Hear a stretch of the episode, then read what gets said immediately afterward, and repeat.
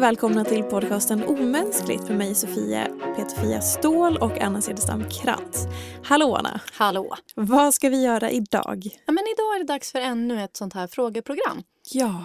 Där vi då svarar på lyssnarnas frågor som vi har fått in via mail, sms, Insta, alla möjliga olika kanaler. Och eh, vi läser allting. Eh, vi vill ändå liksom lite så, eh, så påminna om det.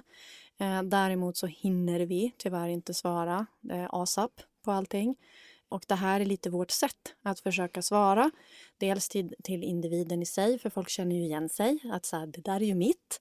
Eh, men även tror vi att, att så här, det kan ju vara fler som sitter och klurar på ungefär samma frågeställning, problematik. Mm. Så vi tänker att, att vi lär av varandra. Verkligen. Superbra. Vet du, jag drar igång med första Shoot. frågan direkt. Och den är ganska kort och koncis, vilket jag gillar. Jag skulle tycka att det var jätteintressant att höra er diskutera detta med relationer inom familjen.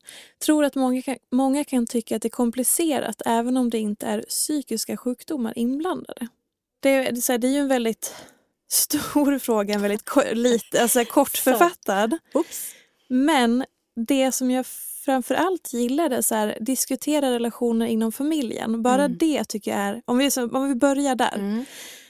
Det tycker jag är så spännande för att jag tror att är det någon relation i, som man har i sitt liv Mm. som lätt tas för given och som man tänker att man inte behöver jobba på, inte anstränga sig, den finns alltid där. Mm. Så är det ju relation till familjemedlemmar, släkt och så vidare. Att säga, Mm. ja men vadå, vi är ju kusiner eller du är min syrra så att vadå, vi tar väl varandra, alltså det blir så för givet. Ja, det tror jag verkligen.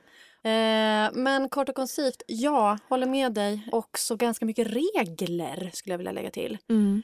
Att så här, men det är väl klart att du har kontakt med honom, det är din bror. Just det. Bara så här, vadå, det är väl klart, min bror är ett ass. Eh, han har behandlat mig illa hela mitt liv och vi har noll gemensamt, men han är ändå din bror. Det där är så intressant. Man Broder som, tjockare än vatten. ja, La, la, la. Kommer allt det här. man har liksom frikort på något sätt för att, att bete sig hur man vill för att man är inom samma familj. Och det som gör det problematiskt är ju också att eftersom man är i samma familj så är det inte så lätt att så här, ja, men ta konflikten, konfrontera, Nej. säga som det är, avslöja någon. För att det Nej. är För man ska dessutom träffa personen igen Ja. och igen och igen. Och så har man dessutom matats då med detta att det är ändå din mamma. Mm. Du får väl ändå ha överseende. Det är liksom, man har bara en bror, alltså etc. Mm. Så, att, så att jag kan ju säga så här, jättetråkigt att vi är så här, ja där tog vi upp den men den ska vi ta upp igen. Men, men den ska vi verkligen ta upp igen. För att, så här, tack för den frågan. Eh, och, och om vi skulle ge något litet kortis-svar. För frågan var väl liksom, ja, men, diskutera det här. Eh, så, att, så att vi ska diskutera mer.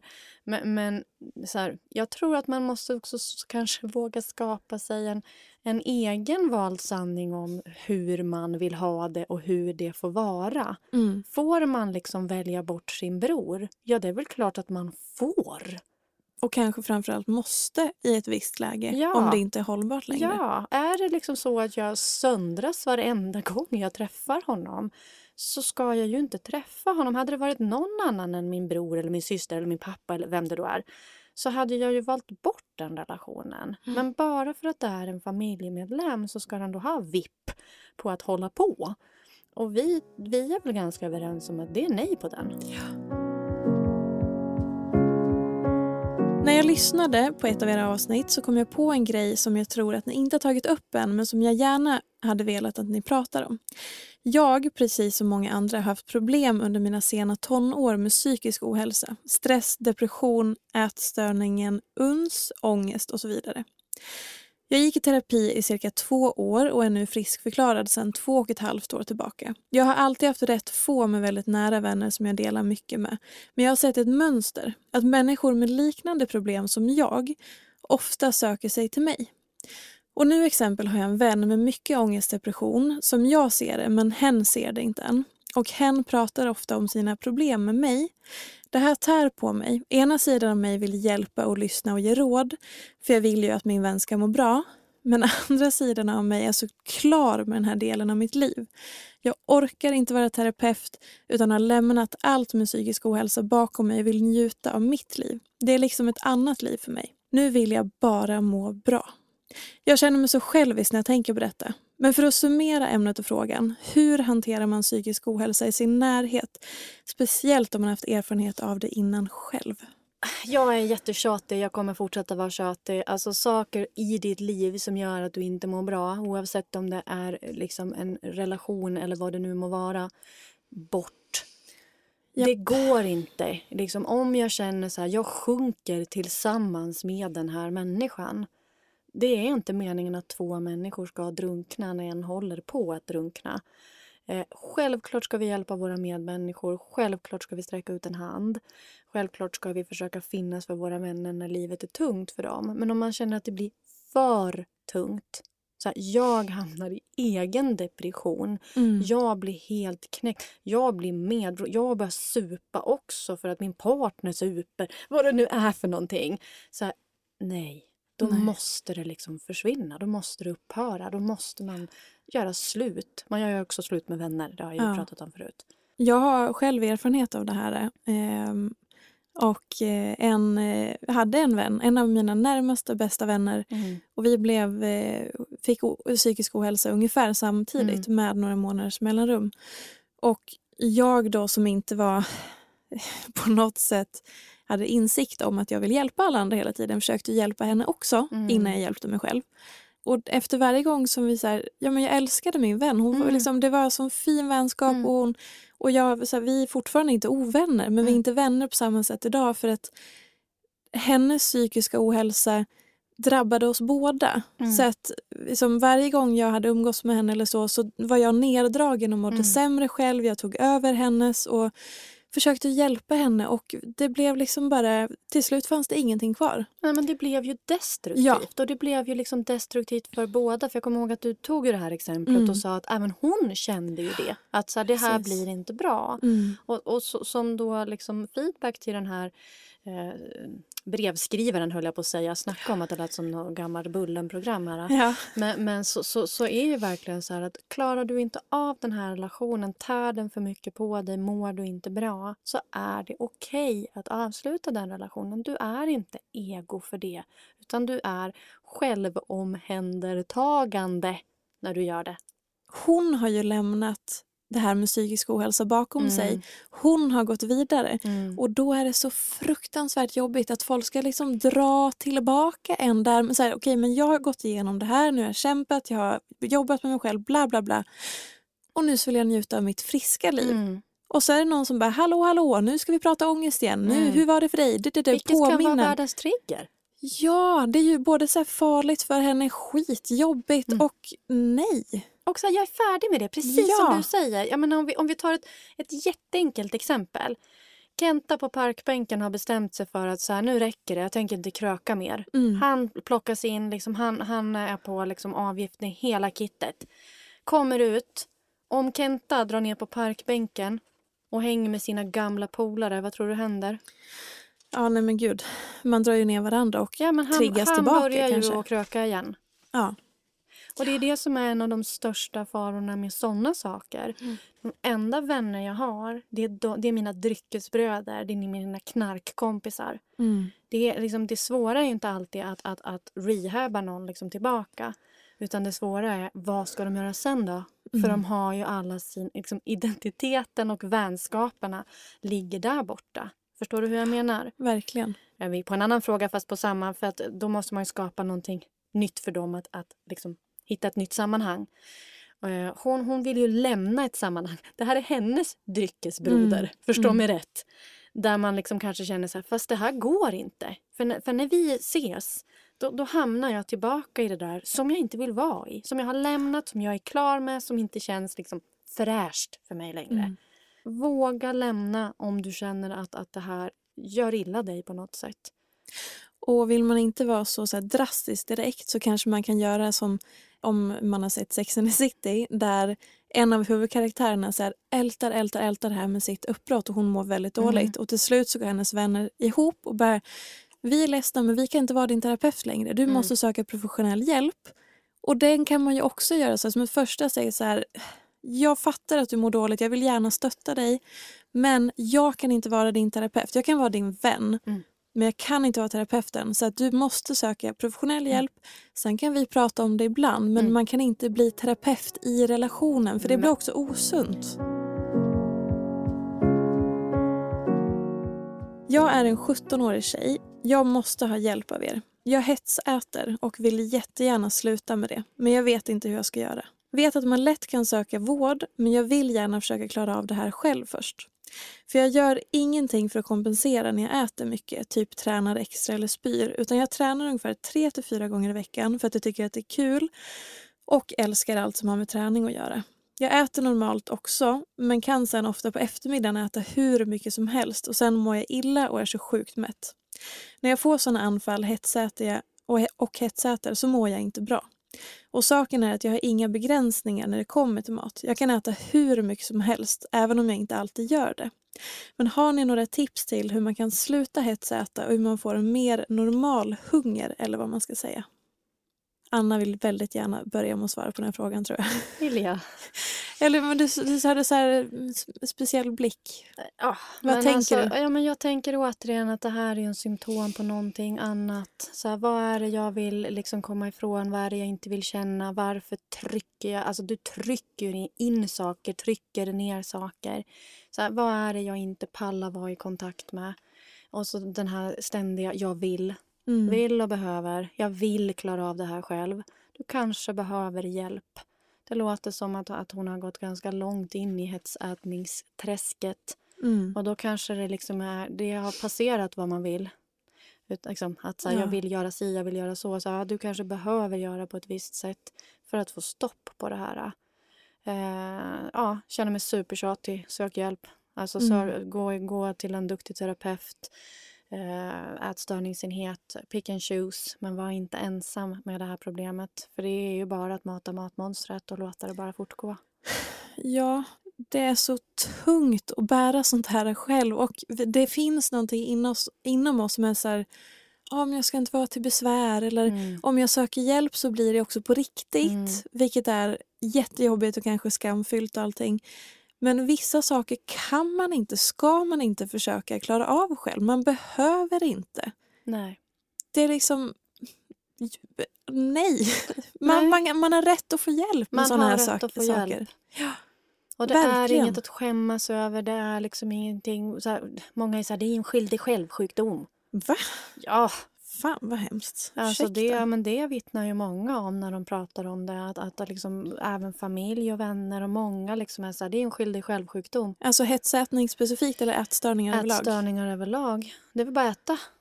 Men vad Eller det är väl bara sluta och trycka i sig grejer. Vad fan, skärp dig! Åh, vad- nu blir jag så arg Ja, så men jag eller inte vad jag ska hur? ta vägen. Ja, Va? ja har jag aldrig hört. Oh, Okej. Alltså, va? Ja, nej jag vet. Man blir liksom så här mörkrädd faktiskt. Men det här är ju återigen, vad har vi för kunskap om sådana här saker i vårt jävla, förlåt jag svär, med vårt förbannade samhälle? Mm. Varför är vi så dåliga på allting som rör hälsa, psykisk ohälsa, välmående, hur vi ska ta hand om oss själva, Mm. hur vi ska ta hand om andra, Mm. personlig utveckling. Mm. Undra på att folk mår dåligt. Nej, men, Herregud. Nej men eller hur. Och tänk att få den. Man har världens problematik med maten och så får man skärp dig från kanske sin pappa. Det är väl bara att äta. Ja, hur svår, jävla svårt ska det vara? Här lägger jag upp en portion, stoppa in liksom käket i mun. Mm. Då har man missat ganska många grejer. Men det är därför jag är så här. Men det handlar om andra saker. Men en, en viktig grej att säga då, i och med att hon är 17 år gammal och inte myndig än, Mm. Då, eh, hur gör man då? För att då är väl föräldrarna inblandade. Det, måste väl ha, det är väl skillnad på om man är barn och vuxen? Ja, men alltså, så, så vi har ju pratat om det förut. Men, men så, så är man, är man liksom fortfarande kvar i skolan och sånt här, då kan du ju liksom söka hjälp hos skolkurator. Du kan ju liksom välj, vända dig till eh, så här, olika liksom instanser som tar hand om ungdomar. Alltså det kan ju vara som sagt. BUP, det Ja. kan vara you name it. Liksom. Och, och är man då, har man gått över gränsen och blir myndig eh, då, då är det liksom andra instanser som man söker sig till. Mm. Så, så att mitt, mitt råd till den här personen är ju liksom att prata med skolkuratorn, pra, prata med sjuksyster, alltså på skolan. Liksom, mm, kanske våga sig in den vägen och se om, om, om det ger något och om de som sagt vet vem man ska slussa till. Du kanske har en fritidsledare du har liksom stort förtroende för. Liksom, prata med någon och se till att du får hjälp med detta. Och ett första steg kanske är att prata med typ sin bästa vän eller Mm. någonting och säga kan Mm. du följa med mig, Mm. sitta utanför, Mm. kan du prata med mina föräldrar? Alltså Mm. allt stöd som du kan tänka Ja. dig att eh, få eller ta, så här, Ja. ta det. ja, men ta det.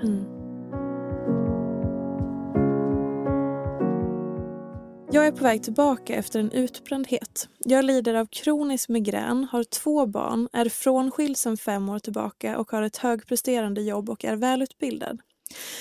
Jag har i likhet med många andra verkligen trott att jag måste börja träna för att få bukt med mig själv igen. Och resultatet är att jag sitter här med självförakt och en känsla av att jag är ganska lat och värdelös. Jag sitter just nu på jobbet och gråter lite vid datorn av lättnad och lite av chock att även läkarna som har rekommenderat mig att börja träna. Jag har verkligen inte orkat, kunnat. Jag har ju två barn att ta hand om och det har känts mer än nog många gånger. Så slutligen till min fråga. Hur gör jag? Var börjar jag? Mm. Och det som jag eh, upptäckte i och med min egen rehab efter min utbrändhet. Mm. För det är någonting, kära vänner, som får ingen pratar om. Att man måste göra rehab efter utbrändhet. Det är ingen som Är pratar du om... allvarlig? Måste man göra rehab efter? Nej, men då. herregud. Ut i svängen bara. Där- Det är lite som den där, det är väl bara att äta. Ja, exakt. Det är lite samma grej. Mm, hur? Det var nog därför jag blev Så- provocerad. Nej, men talk to me. Det är ju Ja. svinviktigt med rehab. Och då är det ju så här, som hon skriver, man får ju rådet av läkarna, motion är bra, träning är bra, man kan träna bort stressen och så vidare. och så vidare. Jag säger så här, för mig då, det har tagit mer än fyra år att komma tillbaka fysiskt. Att min kropp ska fatta hur jag ska träna, vad jag ska röra, rörelser, koppling mellan hjärna och muskler. Jag har gått hos dig, Anna, på en behandling som heter kroppsterapi. Som Mm. är, kan du snabbt berätta vad det är? Okej, slängdes vi in i den. Eh, instängda känslor i kroppen. Eh, man jobbar med att plocka fram det som man faktiskt har begravt i kroppen i form av sorg, ilska, frustration, vad det nu må vara. Man härbärgerar. Men man jobbar också med att, att ta reda på så här, vilka ställen på kroppen, nu ska jag använda ett hårt ord, är döda. Vilka ställen på kroppen funkar inte som de ska? Eh, var, var har signalerna kopplat ur någonstans och var är signalerna helt överkopplade? Alltså det är överhettat. För det kan vara vissa ställen som, som, som är helt överarbetade och liksom bara behöver få slappna av. Och det kan finnas ställen som, som inte har jobbat på flera år som behöver kopplas i. Och det jobbar man med. Det var väldigt sna- snabb sån. Ja, Mm. för det är ju så, även om vi får lära oss i vårt samhälle att kroppen och själen och huvudet sitter ihop i en enhet. Det är Mm. inte olika saker, men det är det vi får lära oss. Så när vi blir sjuka i utbrändhet eller utmattning eller vad man ska kalla det för Mm. så påverkas vi ju inte bara mentalt som man kanske lätt fokuserar på. Okej, men jag går i terapi och fixar skallen och självkänslan. Vi måste ju också jobba fysiskt och Mm. då att ge någon en utmattad person och säga ja ah, men du ska ju bara träna lite. Det är ett värdelöst råd. Nej, men, Förlåt. Men det var, Fias ansiktsuttryck här var bara så här too much för mig att inte börja skratta. men jag blir Och jag så skrattar inte åt henne för jag tycker att det är så fantastiskt. Men det är så värdelöst. Alltså hon ser ut som om någon skulle liksom, någon ska dö. Ja, men för att det är, om man tänker så här, vad är den generella bilden av träning i vårt samhälle? Jo, prestationsträning, konditionsträning, intensiva intervaller, Mm. liksom snabbt blod, svett, tårar. Vad ger det? Stress i kroppen! Ja. Gud ursäkta, jag blir upprörd. Ja, men det är okej. I agree with you. Det vi pratar om istället då, du och jag, det är ju rörelse varje dag. Hur orkar min kropp röra sig idag? För att om, om man pratade om det ur det perspektivet så tror jag att, att de är helt rätt ute läkarna när de pratar liksom om Ja. att du behöver röra på dig. Eller, men då är det så här, du behöver träna. Så här, nej, nej, nej, kan vi inte bara prata om så här, du behöver röra dig varje dag. Vissa dagar orkar kroppen göra bla bla bla. Mm. Andra dagar orkar kroppen eh, knappt ta sig ur sängen. Men då får det vara rörelsen för idag. Att, att, att liksom, tänk om man kunde diskutera utifrån det perspektivet. Fjärde dagen så kanske jag faktiskt orkade gå på ett pass. Halva. Sen Mm. blev jag så trött så jag behövde gå därifrån. Då behöver jag gå därifrån. Det är ju liksom ett recept för att komma tillbaka till att vara i kontakt med kroppen. Mm.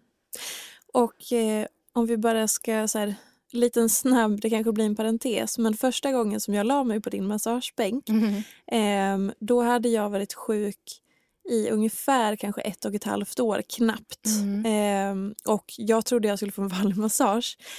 Vi, Ja, kan, vi kan väl bjuda på, så här, vad, var, vad upptäckte du när min, jag och min utbrända kropp la oss på din bänk? Ja, det är okej för dig. Det är okej. Ja, och så får ju du bjuda på utifrån ditt perspektiv. Eh, nej, men det var en kropp som var helt i obalans. Eh, det var en kropp som grät hela tiden. Mm. Alltså det var så mycket inpaketerad sorg och ilska i den där kroppen. Så att jag, det var nästan som att lägga händerna på något så varmt och man bara vill dra tillbaka händerna. Ni vet den här reflexen när man säger oh, oj då. Så. Och så jag började vi jobba och jag var så här, började ju prata lite med dig. Jag var så här, men du är nog rätt arg. Och du var så här, nej, jag vet inte.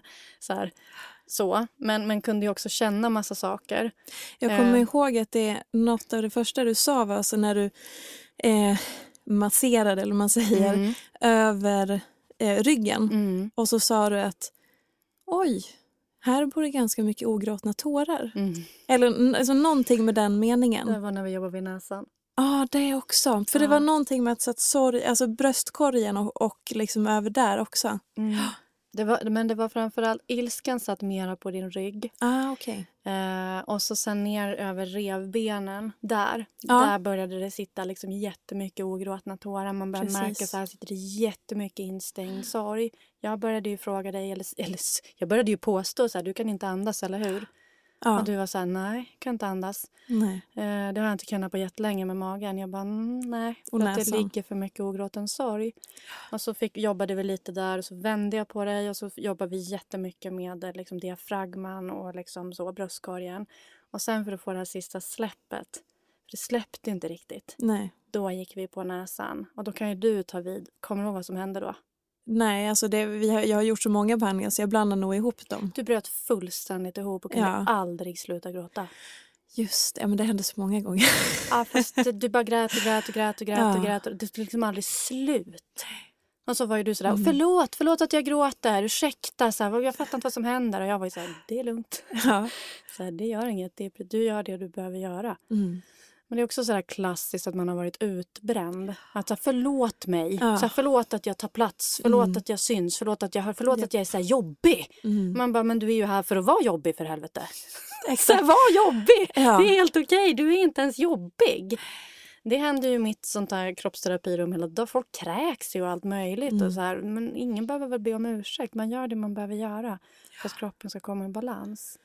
Och om vi ska liksom gå tillbaka lite då till Ja, hennes bara, fråga. var, hur hamnar vi här? Ja, nej men så, så, så här, det var så här, det viktigaste som, som jag kan säga utifrån min erfarenhet eh, i det här är att så här, kom ihåg att din kropp behöver att du tar hand om den fysiskt också. Och det kan vara att gå till en sjukgymnast, till en massör, till en kinesiolog, till en PT. Men det viktigaste vad den gör är att du måste känna in att, att personen som du ska jobba med, som ska hjälpa dig tillbaka, fattar din situation. Mm. Fattar utmattning, vad som händer, eh, att ni förstår varandra, att den Mm. lyssnar på vad du säger. Mm. Jag har själv åkt på nit där det har gått till personer som jag har trott har fattat och sen har det visat sig att det blivit helt fel. För det kanske inte var deras område.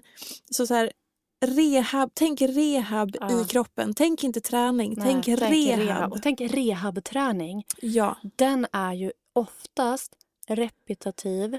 Till och från. Jäkligt tråkigt att säga, men tråkig. Mm. Alltså för den är liksom väldigt lätt och väldigt långsam. Men jag får inte lyfta någonting. Nej, för du jobbar med rehab här. Och tänk att man är skadad. Alltså så här, du är ju skadad Ja. fast du har inte brutit benet. Nej. Men din kropp är skadad. Ja, så, så att liksom... Ge, ja, där, åh, vi är så ense här, vad tråkiga vi är. Men vi är ju så ense här att så här, rehab, rehab, rehab. Det är det som gäller på kroppen här. Jag tycker nästan att vi ska ta ett eget avsnitt till att prata om just så rehab och träning och sånt efter utbrändhet. För att Ja. det finns för lite information. Note to us. Tack. Så tack så jättemycket för den här frågan också. Ja, verkligen. Det blir, blir ett till avsnitt. Ja, Tack så jättemycket för alla bra uppslag ni kommer med. det är Det, helt känns ju fantastiskt. super ju. Du Fia, jag tror att vi måste runda idag igen. Ja. Vi tackar så jättemycket. Vi kommer köra fler sådana här avsnitt framöver. Det är jätteroligt att ni gillar dem så mycket och fortsätt skicka in frågor. Eh, ni når oss på fia.petersfia.se och anna.halsopartners.se. Vi finns på Instagram, Anna C. Krantz med Z och Peter Fia. Vi hörs nästa vecka. Tack så jättemycket. Hej då! Hej då!